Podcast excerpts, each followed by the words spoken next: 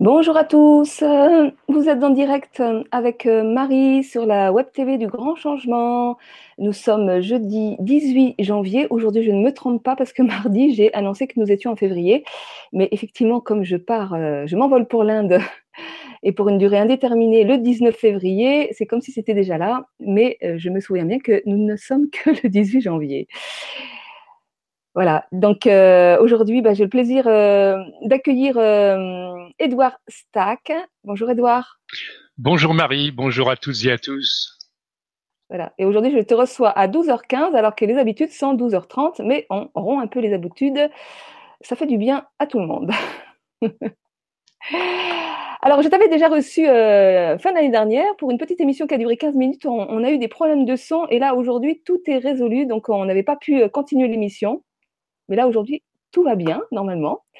Et euh, tu vas donc euh, nous parler euh, de ton, de ton, de ton expérience au niveau de la respiration, du souffle. Toi, tu es, tu es professionnel de la santé et, et de l'accompagnement, consultant coach international, auteur de livres. et ma toute première question, ça va être qu'est-ce qui fait que tu t'es intéressé plus particulièrement à la respiration Alors, deux, trois repères. Euh, je viens d'une famille slave. Je suis né en France, d'un père tchèque, d'une mère slovaque. Et dans le monde slave, le corps n'a pas la même place que dans le monde latin, catholique. Euh, euh, la nature est beaucoup plus importante. Et du coup, la plupart de mes frères et sœurs ont été des sportifs. Ils étaient plus âgés que moi. Et mes frères ont été mes premiers coachs. Ils m'ont amené vers le sport. Et une des choses que j'ai découvert avec la respiration, c'est de nager, mais de nager sous l'eau. Je me suis entraîné tout seul à nager sous l'eau, à faire de l'apnée. Et à 16 ans, j'ai été capable de faire un bassin de 50 mètres sous l'eau euh, en sachant maîtriser ma respiration. Et puis, euh, j'ai fait beaucoup de sport dans ma vie, mais une deuxième grande étape, c'était la rencontre avec euh, le moine japonais Taisen Deshimaru, qui a introduit le bouddhisme zen en France et qui, moi, m'a appris en 68, j'étais encore étudiant kiné, il m'a appris les bases du massage japonais, du massage shiatsu, des points d'acupuncture. Et c'est lui qui m'a entraîné vers la méditation zen, qui commençait à lancer en France. J'ai fait des retraites avec lui, et moi j'étais plutôt du genre euh, danseur, sportif, euh, tourné vers les autres. Et d'être assis face à un mur à observer ma respiration, à sentir mon corps, c'était très loin de ce que j'avais eu comme euh, soit éducation plus joyeuse, soit entraînement euh, paramédical dans ma formation de kiné. Et donc, c'était un choc culturel tout à fait intéressant. Et toute ma vie, j'ai formé 3000 professionnels de la santé aux thérapies psychocorporelles où le corps, l'émotion, le souffle étaient les choses importantes. Et en fond, j'ai développé une méthodologie de la maîtrise du souffle, mais qui est totalement interculturelle. Euh, moi, je suis plus tourné vers la Chine, vers le Japon. Euh, j'ai emmené des médecins euh, et des coachs à plusieurs reprises en Chine, travaillé avec des profs de Qigong, avec des maîtres de méditation. Et donc j'ai cultivé cette compréhension des traditions asiatiques. Et dans le monde de la santé en France, il n'y a personne, il n'y a pas une profession qui est chargée d'enseigner à bien respirer. Tout le monde utilise la puissance du souffle qui est considérable. Euh, un sophrologue, un, hypnotiseur, euh, un relaxologue, quelqu'un qui fait de la méditation mindfulness, le monde utilise la respiration, mais ne lui rend pas son importance comme physiologie, mécanisme dans le corps humain. Hmm. Sur la diététique, tout le monde sait comment se taper la cloche ou comment manger de manière équilibrée, mais personne n'est chargé d'apprendre aux gens à bien respirer. Et donc, j'ai perçu cette espèce de manque, et depuis sept ans, j'ai développé la méthode Vital Respire, qu'on enseigne à des professionnels, mais vraiment tout azimut on a des coachs sportifs, on a des psychothérapeutes, on a des kinés, on a des orthophonistes, euh, on a toutes sortes de gens. Et au fond, on espère maintenant cette année l'enseigner à des enseignants à l'école, depuis le primaire jusqu'au secondaire, pour que les enfants apprennent à respirer pour être mieux avec eux-mêmes. La plupart des gens, par exemple pour les profs d'éducation physique, ils apprennent la respiration d'une manière technique, uniquement mécanique, dans le cadre du sport les gens qui enseignent la plongée, par exemple, ils enseignent la ventilation sous l'angle purement physiologique. Alors la respiration, elle est au carrefour de la vie de l'être humain. Euh, dès qu'il arrive quelque chose à quelqu'un, euh, au point de vue affectif, au point de vue événement, sa respiration va s'adapter, va évoluer, exactement comme le cœur s'adapte aux efforts ou, à la vie affective. Et quand j'ai travaillé avec Jean-Louis Barrault, le, le, comédien, le directeur d'acteur, il m'a montré comment on pouvait agir même sur la sphère émotionnelle en modifiant le mode respiratoire. Tout à fait. Et donc, toute cette, toute cette manière qu'ont les artistes, les danseurs, les athlètes de haut niveau, euh, de maîtriser leur corps, de maîtriser leur stress en se servant de la respiration, c'est totalement méconnu de la plupart des gens. Alors, et donc, on, on, est au carrefour de toutes ces expériences, de toutes ces connaissances scientifiques modernes et traditionnelles, mais avec la vulgarisation, c'est à la portée de chacun. Le livre que j'ai écrit, il permet à des gens que je vais jamais rencontrer de commencer à découvrir la puissance et l'importance de la respiration. D'accord, mais alors comment euh, est-ce possible que quelque chose qui peut nous paraître aussi naturel que la respiration, on, soit amené à devoir l'apprendre? Alors, euh, la première chose, c'est que tous les auditeurs savent que l'inconscient existe, et comme c'est une fonction semi-automatique, les gens pensent à respirer parce qu'ils ont le ventre vide, ils ont l'appétit, euh, ils mangent trois fois par jour, mais on respire entre 15 et 20 000 fois par jour. Et la respiration, elle est inconsciente dans la plupart des cas. On pousse quelques soupirs en fin de journée pour se détendre, mais on a oublié son corps, on a oublié de respirer. Tout au long d'une journée, on est tourné vers l'extérieur, tourné vers les machines, tourné vers l'action et on oublie son corps, on se déconnecte de soi-même. Les gens sont connectés aux machines, sont dans l'espèce d'urgence de la réactivité immédiate avec les réseaux sociaux, avec l'Internet, etc., mais ils ne sont plus en contact avec eux-mêmes. Dans la tradition du yoga, de la méditation en Asie, on apprend à être à l'écoute de son corps en permanence. Les postures du yoga ou le pranayama, c'est une manière de se reconnecter à soi-même. Et la bonne nouvelle, c'est que la respiration, c'est le premier levier le plus puissant pour habiter son corps, pour être présent à soi-même. Donc dès qu'on rend la respiration consciente en l'observant simplement, il y a des neurones qui s'allument dans le cerveau et on se branche sur le système de perception du corps. Au lieu d'être dans le mental, tourné vers l'action, la pensée, l'extérieur, on se reconnecte au système sensoriel. Si en plus on va dans des approches un peu plus méditatives et qu'on se met à l'écoute de ses sentiments, à l'écoute de l'observation de ses pensées, en se désidentifiant de ses pensées, en étant dans l'attention à soi-même, dans la conscience de soi, on a un travail de réunification de toutes les zones du cerveau pour être plus présent à soi-même. Et ce qui est très important, c'est que dès le XIIIe siècle, les maîtres de méditation chinois disaient l'état de méditation ne dépend pas de la posture assise les vieux maîtres taoïstes marchent quatre heures par jour tous les matins au lever du jour, et dans cette marche lente, tranquille, comme si on fait du tai chi ou du qigong, dans cette conscience globale de soi et dans cette connexion avec la nature, avec l'extérieur, pour être dans cette union avec le monde. J'en parle dans un autre de mes livres qui s'appelle La liberté de s'accomplir. Et cette attitude intérieure, c'est quelque chose qui est à disposition de tout le monde.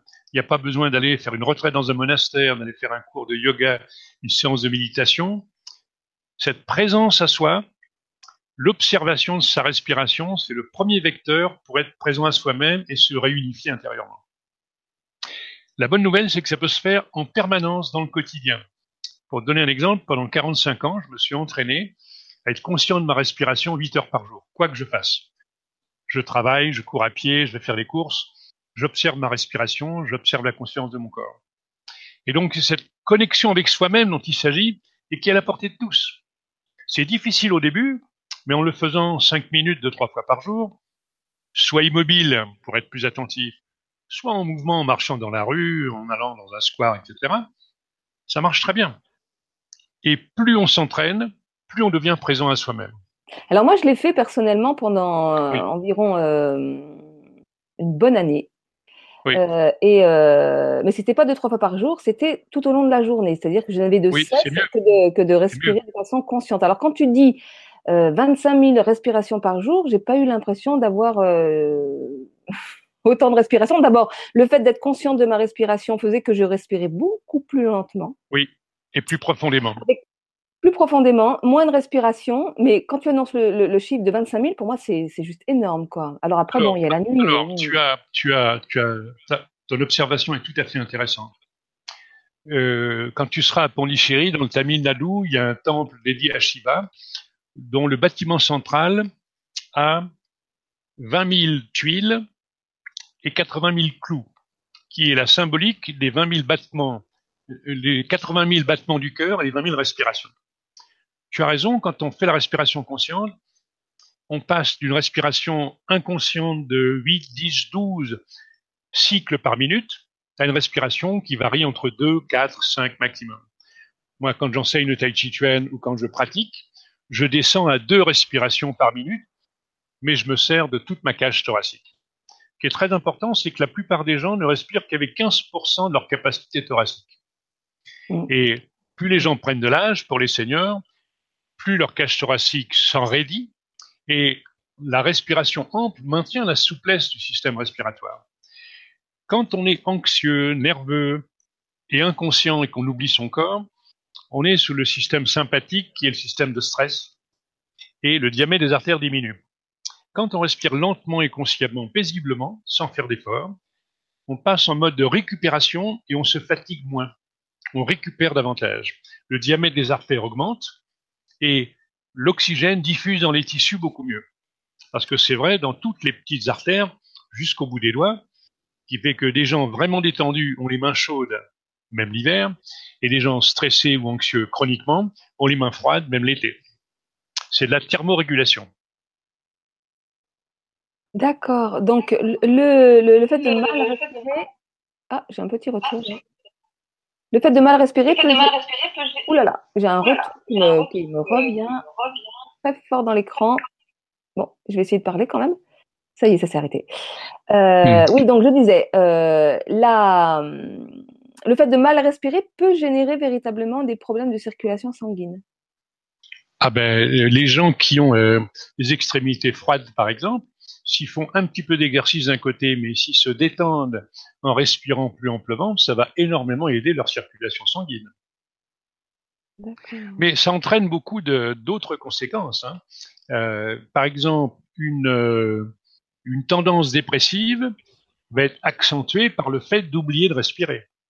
J'ai travaillé comme psychothérapeute avec des gens euh, dépressifs euh, chroniques qui étaient sous antidépresseurs depuis des années, et en les faisant travailler sur la dynamisation, sur le fait de stimuler leur vitalité, de réveiller l'animal sauvage en eux pour savoir se défendre, savoir s'affirmer, etc.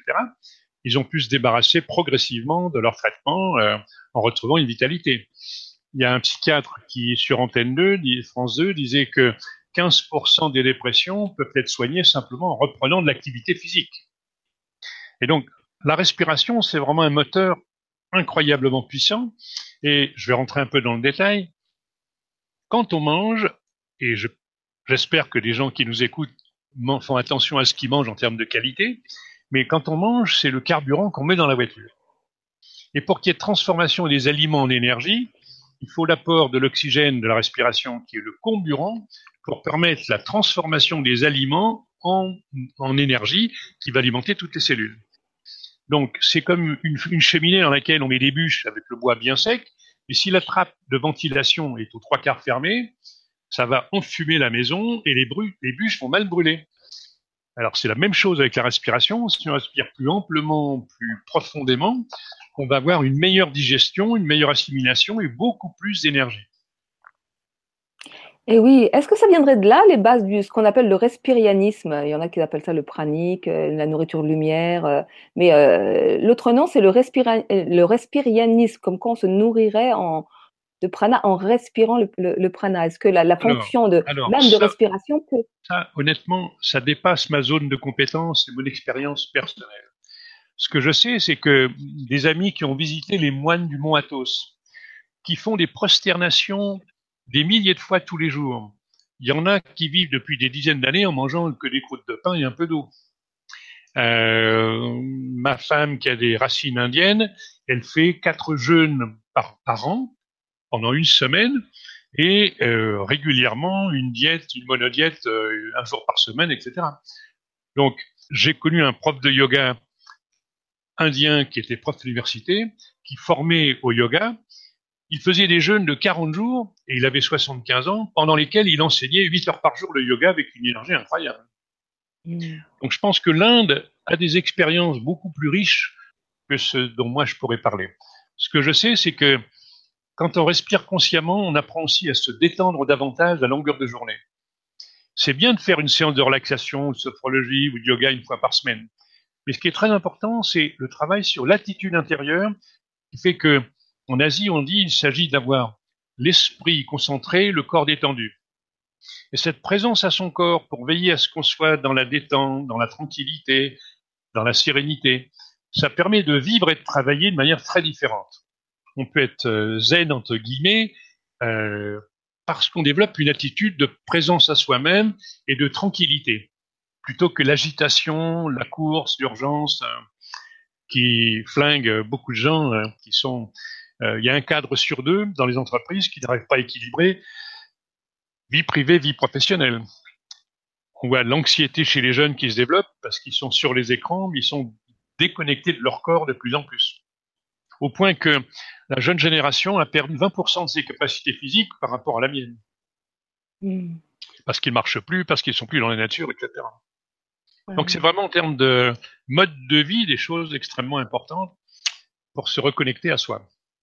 Donc à défaut de, à défaut de, le faire euh, à longueur de, de journée, euh, pouvoir euh, être dans la respiration consciente au moment des repas est quelque chose euh, qui peut carrément générer une autre façon de, de, de, de digérer, d'assimiler, d'assimiler, d'assimiler, de, savourer. C'est un des principes de l'éducation en, médecine ayurvédique. C'est prendre le temps de sentir, de mastiquer, de mâcher, et l'assimilation sera bien bien meilleure.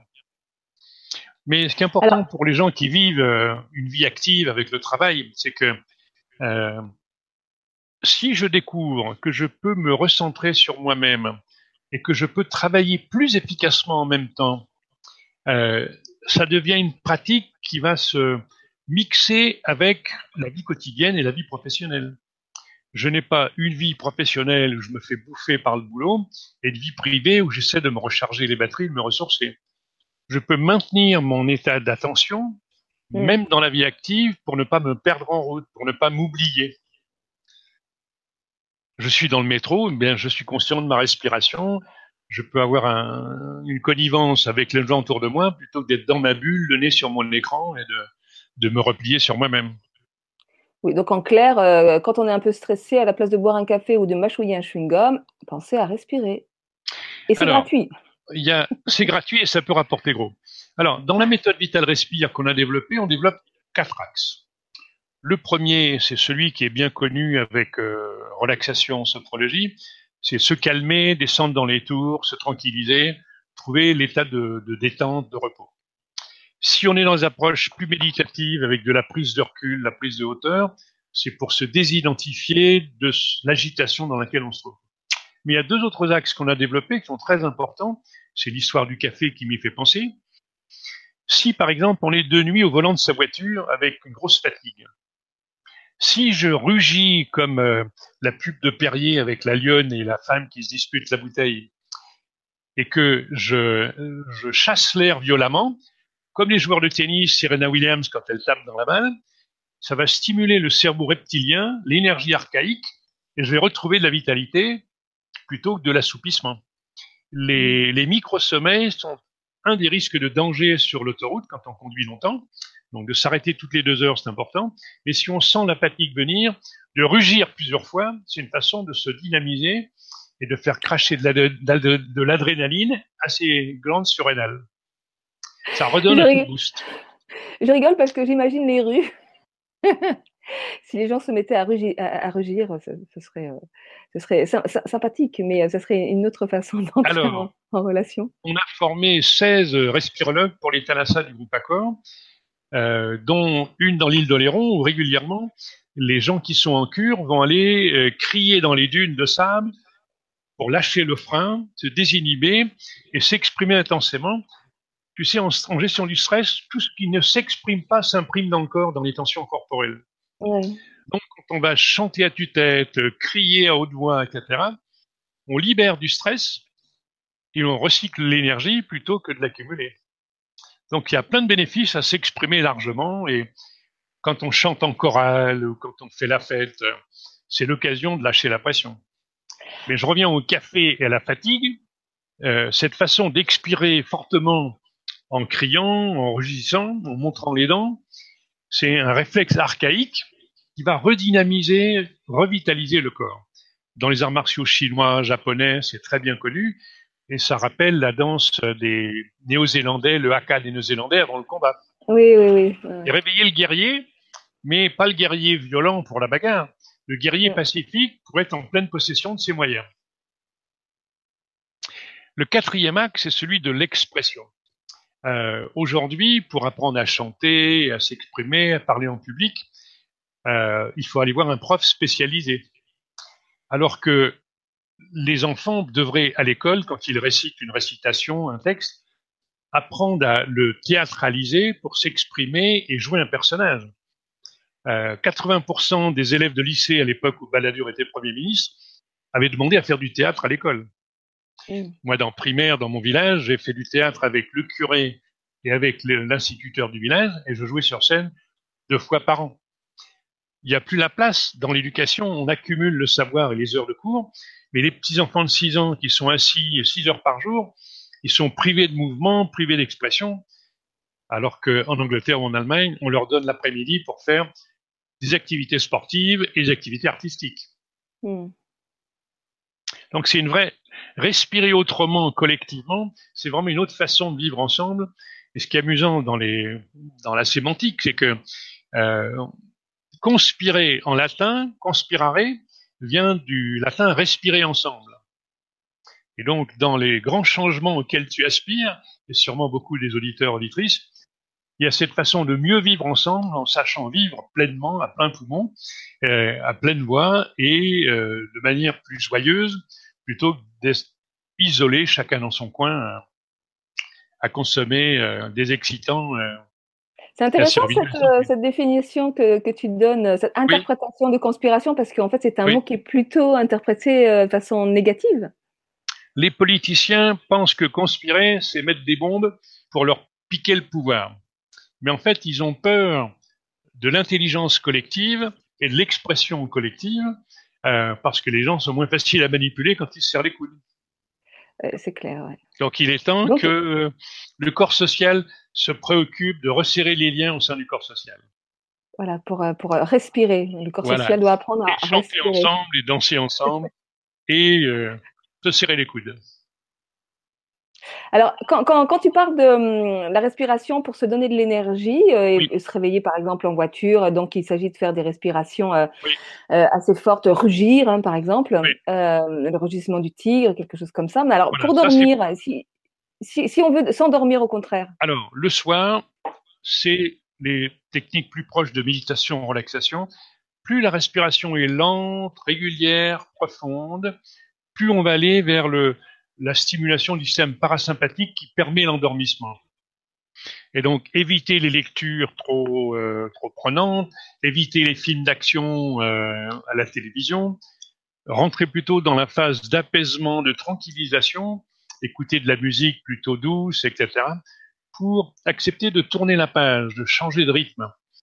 La vie, c'est une alternance de rythme. Le matin, il vaut mieux prendre une douche froide pour se réveiller et partir en, en s'étant bougé un petit peu, euh, en ayant respiré devant la fenêtre ouverte.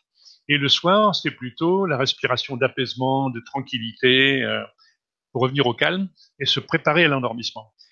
Si dans le lit on a du mal à s'endormir, et pour les, les, gens de ma génération, ça arrive facilement d'être réveillé deux, trois fois dans la nuit, même si on ne se rendort pas, le fait de pratiquer une respiration très lente et très profonde, en cherchant à laisser le corps s'alourdir, ça va permettre une récupération importante.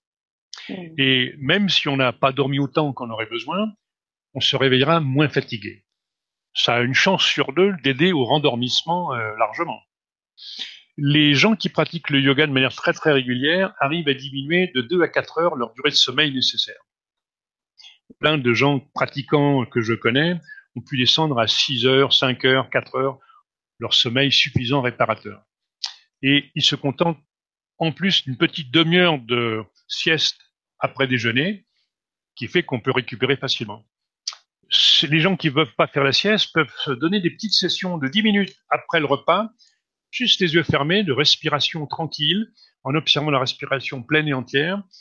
Et ce qui est très important, c'est que, on l'observe avec les professionnels qu'on ferme, la plupart des gens respirent avec ce qu'ils voient, avec le devant de leur corps et le haut de la poitrine. Et en fait, la respiration efficace, c'est la respiration du diaphragme qui va depuis le plexus solaire jusqu'à l'arrière des côtes. Et c'est une coupole qui descend quand on inspire et qui remonte quand on expire.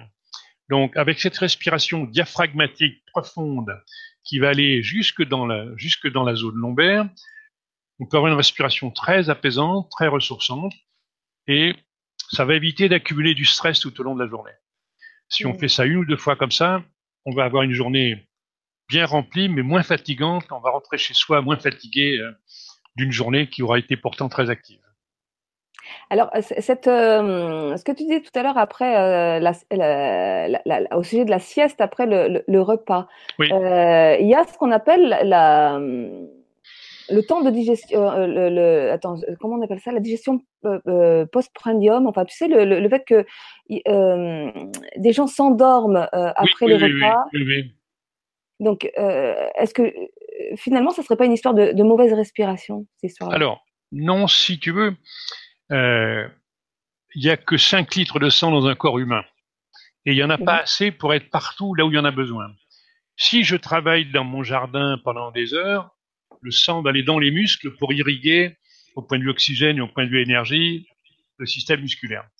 Si je suis en train d'être concentré, en train d'écrire, de travailler l'ordinateur, le sang va être dans le cerveau assez massivement et le cerveau consomme 20% d'oxygène qu'on respire. Quand je mange, mon système digestif a besoin de sang. C'est pour ça qu'autrefois on disait il ne faut pas lire en mangeant pour que le sang ne soit pas attiré dans deux directions opposées. Et donc, la, le, le tendance à l'endormissement après le repas, c'est parce que l'organisme a besoin de ce temps de récupération. Mais si on mange de manière assez légère, avec une nourriture de qualité, avec plus de fruits et légumes, euh, moins de protéines animales, etc., sans boire d'alcool euh, le midi, etc., et qu'on mange en respirant tranquillement, moi je sors de table et je peux aller faire un footing de 5 km sans problème. Ah oui, carrément. Hein. oui, oui, oui, oui, oui, oui, Un, bon repas, c'est un repas où on peut aller faire une marche active euh, en sortant de table. C'est même recommandé, ceux qui veulent pas faire la sieste, peuvent très bien les marcher 15 ou 20 minutes à bonne allure. Ça va les faire respirer, ça va les faire se détendre et ils retournent au boulot en pleine forme. D'ailleurs, est-ce qu'on pourrait dire à ce sujet-là, euh, le fait d'avoir sommeil après le repas pourrait être le signe d'une mauvaise euh, alimentation, en tous les cas trop lourde, trop riche? Alors, alors, alimentation trop lourde ou carburant un peu trop alcoolisé. Parce que si je me prends 3-4 verres de vin, euh, j'aurais oui, Voilà, oui, oui, je, je mets ça dans le, voilà. Mais ce qui est important, c'est de pouvoir rester légèrement sur sa faim, avoir une alimentation bien équilibrée et légère, qui se digère facilement. Moi, j'aime bien, par exemple, les restaurants japonais. On mange euh, une assiette de sushi, on se sent pas lourd après, ça, ça, ça se digère très très bien. Mais euh, une assiette de légumes sautés avec un peu de riz euh, ou des, des, céréales, ça marche très bien aussi. Ce c'est qu'on sente qu'on n'est pas asphyxié par ce qu'on a avalé. Mmh. Ok. Alors euh, aujourd'hui, c'est vrai qu'on entend beaucoup, beaucoup, beaucoup euh, parler des vertus de la respiration. C'est vraiment un sujet très d'actualité. Il y a plein de méthodes qui voient le jour. on le préconise effectivement en termes de, méditation. Alors j'ai de nouveau ce retour qui me vient. Je pense ah. que les auditeurs doivent. Ça y est, ça s'arrête. Voilà.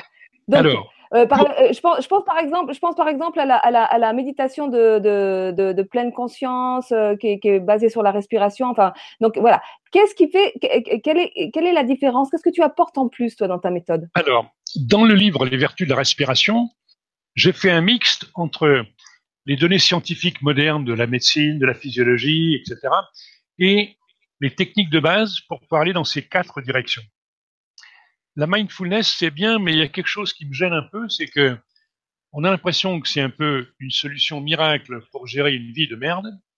Et moi, le message que je voudrais passer, c'est adopter une attitude face à la vie au quotidien, vous soyez en contact avec vous-même, en cohérence avec vous-même.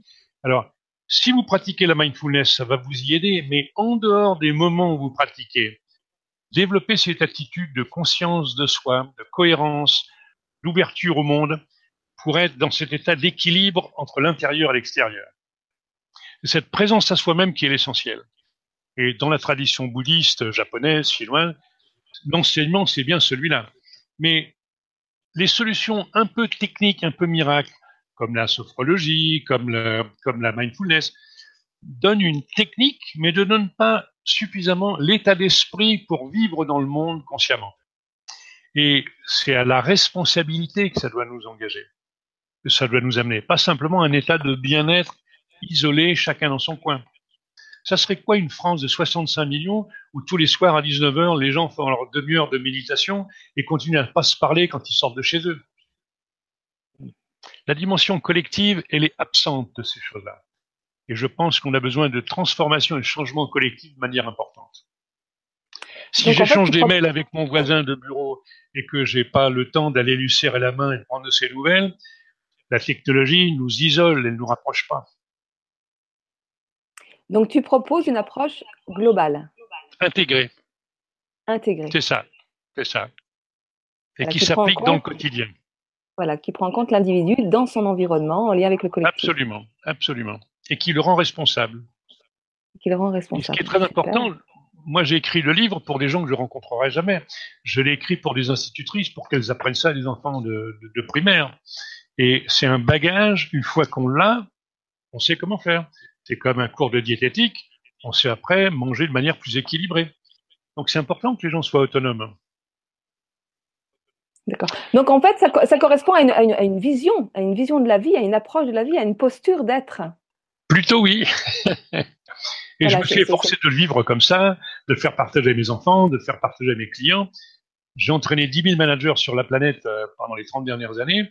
J'aurais donné le kit de survie pour pas mourir idiot pour être capable de mener de front une vie professionnelle et une vie personnelle harmonieuse, équilibrée, euh, stimulante. Et c'est intéressant, c'est intéressant et important ce que tu dis parce qu'en en fait, on croule euh, sous des multitudes d'outils, de, techniques qui vont répondre à ça, à ça, à ça.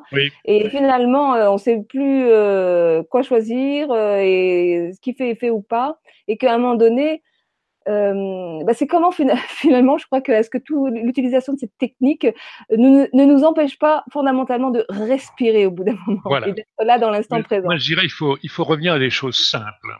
Euh, D'ailleurs, on a on a un site qui s'appelle Respirologie France où les gens trouveront des articles de presse, des vidéos, des informations sur les rencontres avec les, les 70 respirologues qu'on a formés dans toute la France. Il y a des occasions de se rencontrer, ils peuvent nous contacter sans problème. On peut se déplacer en région. S'il y a un groupe qui veut monter quelque chose, on le fait très régulièrement. Je serai à Toulon et à Antibes euh, au mois de mars, euh, à l'île d'Oléron avant ça. C'est important que les gens partagent l'information et surtout prennent la responsabilité de leur vie pour mener une vie plus équilibrée dans leur vie quotidienne et avec les autres. Ça fait une grosse différence. Quand quelqu'un est au chômage, s'il n'a pas d'amis pour l'aider à retrouver du boulot, pour lui donner le moral, il va aller vers la dépression. Et c'est pas Pôle emploi qui va l'aider à, remonter la pente. Eux-mêmes sont débordés et dépressifs. Alors, très concrètement, est-ce que tu pourrais nous proposer euh, un petit exercice pour montrer finalement, enfin, pour nous permettre de, bien comprendre c'est quoi une, respiration complète? Alors, je reviens à l'idée que les gens euh, ont tendance à respirer avec le haut de la poitrine et avec euh, la partie qu'ils voient. Alors, la toute première chose pour euh, prendre conscience de son dos, on va faire, on va se faire un gros câlin à soi-même, avec les bras, les mains qui se mettent derrière les omoplates, les épaules sont basses, et quand j'expire, je serre avec mes bras pour comprimer ma cage thoracique devant. Quand j'inspire, je maintiens mes bras serrés Et ça oblige à respirer avec les, avec les côtes dans le dos, ah, entre oui, les omoplates. Ah, tout à fait, tout à fait, tout à fait. On le fait juste quatre ou cinq fois.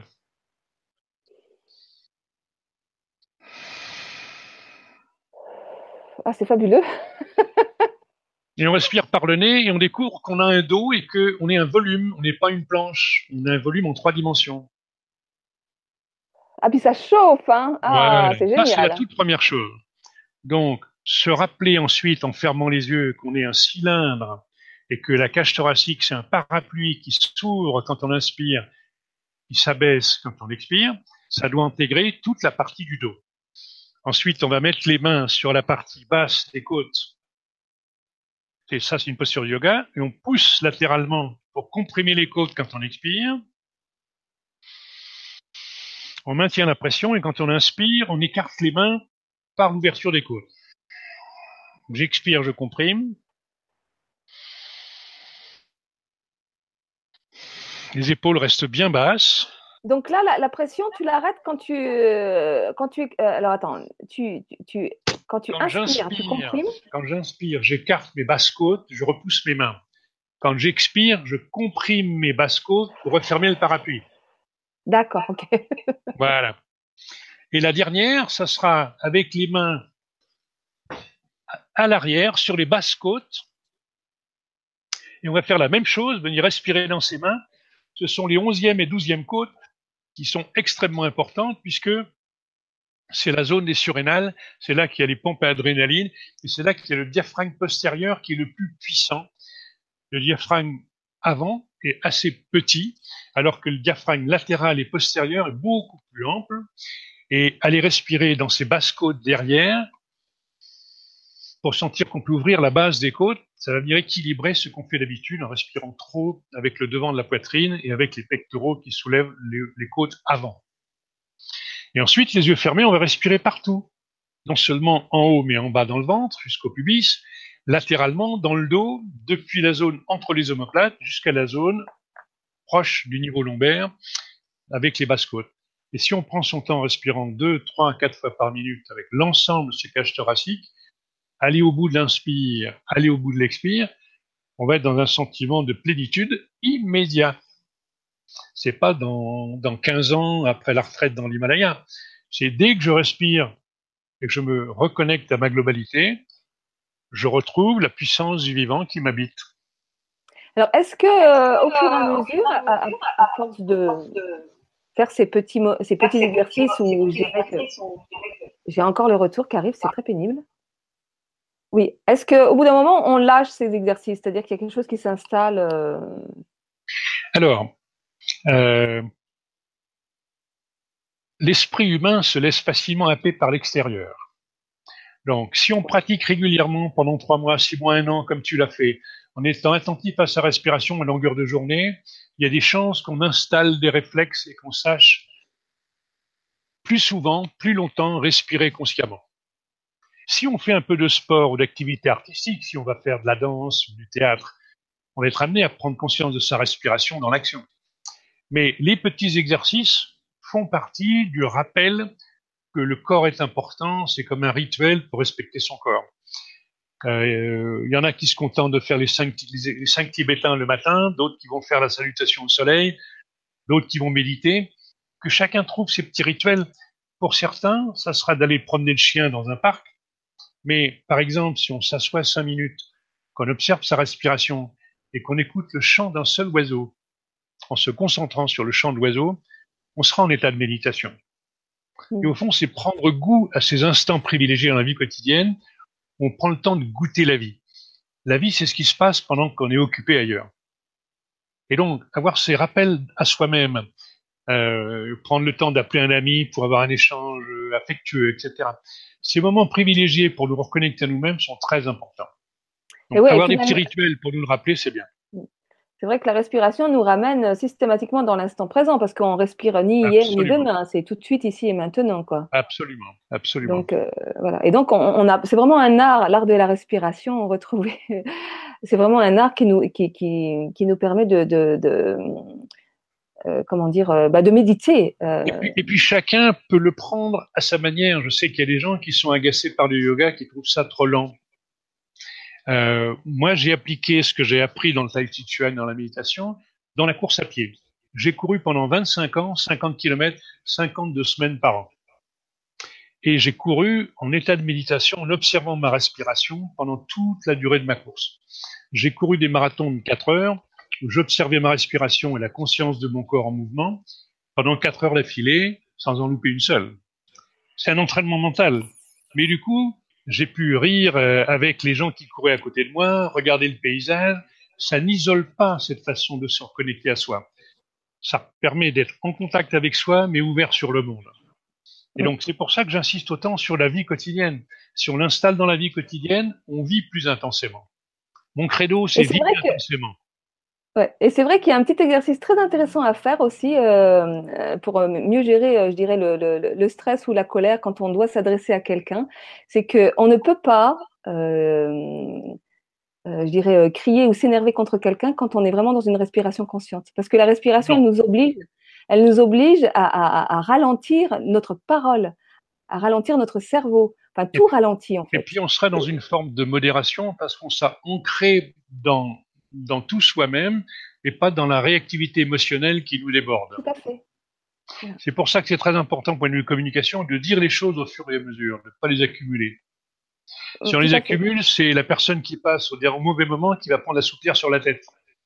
Alors que si on dit au fur et à mesure aux gens ce qui nous convient et ce qui ne nous convient pas, on n'a pas de débordement excessif. On est capable de dire les choses, même ce qui nous déplaît, et même à quelqu'un avec qui on se sent pas forcément euh, très proche. Mais c'est une manière de communiquer que de savoir dire ce qui ne nous convient pas et le dire honnêtement sans le reprocher à la personne en disant ça, ça ne me convient pas. Tout à fait. Et parfois, il y a des personnes qui sont en difficulté quand on leur propose de parler avec le cœur.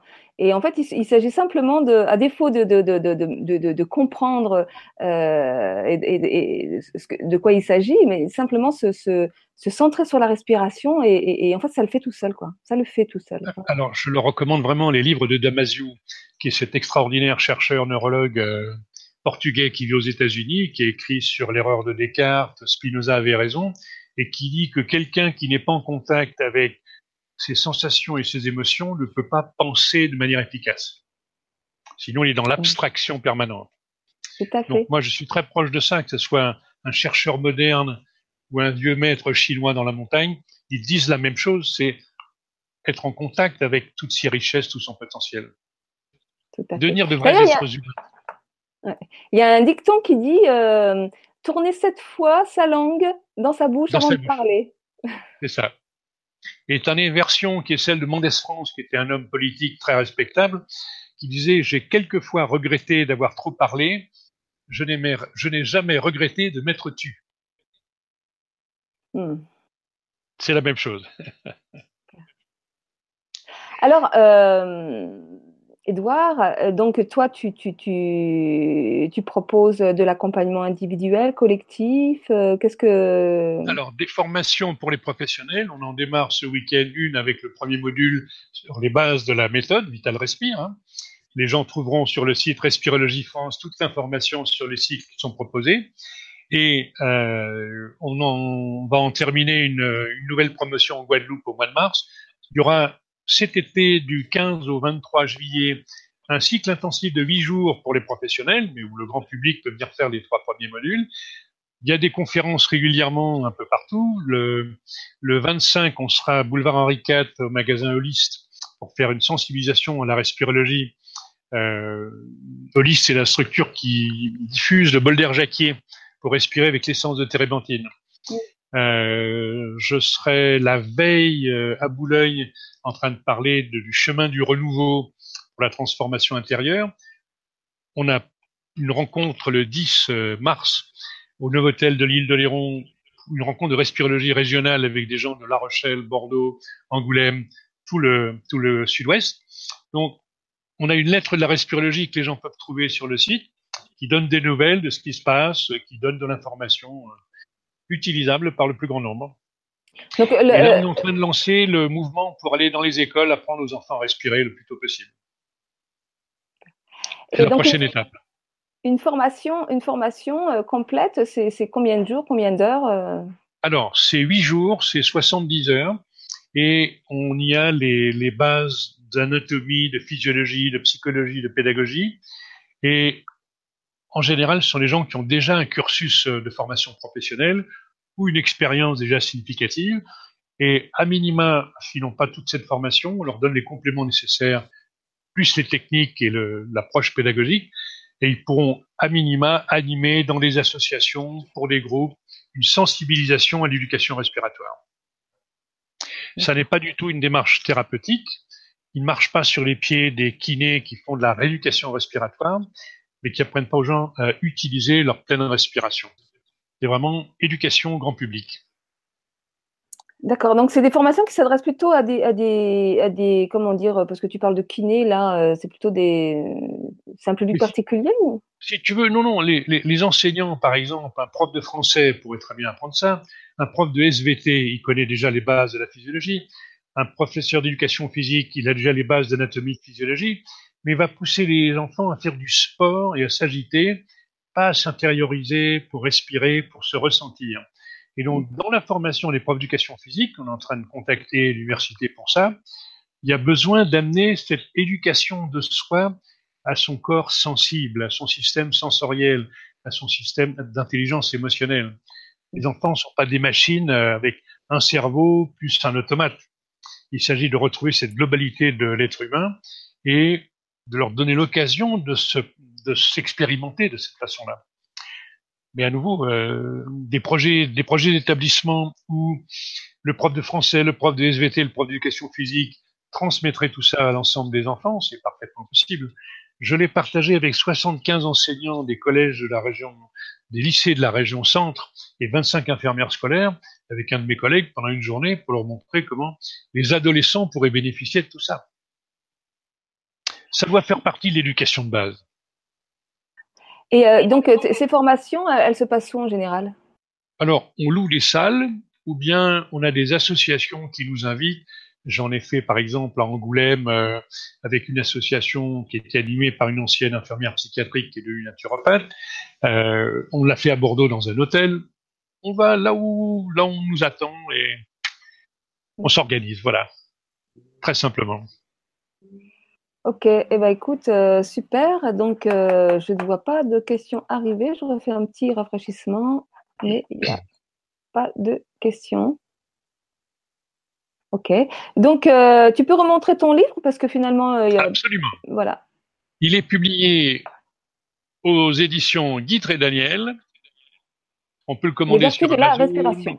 On peut le commander à la, FNAC. Les vertus de la respiration par Edouard Stack. Et sur le site Respirologie France, il y a plein d'articles et de vidéos euh, complémentaires. On a eu beaucoup d'articles, dont un de psychologie à, la sortie du livre. On va sortir une nouvelle édition d'ici l'été prochain, sur laquelle on est en train de travailler. Et on a fait un beau colloque en janvier 2015 à la Cité des Sciences, où il y a des vidéos sur ce colloque où il y avait une vingtaine de professionnels de différents métiers qui sont intervenus et 120 participants de toutes les professions possibles parce que la respiration n'appartient à personne. Hein. voilà, donc tout le monde peut s'en saisir euh, pour son plus grand bénéfice euh, et celui de ses proches.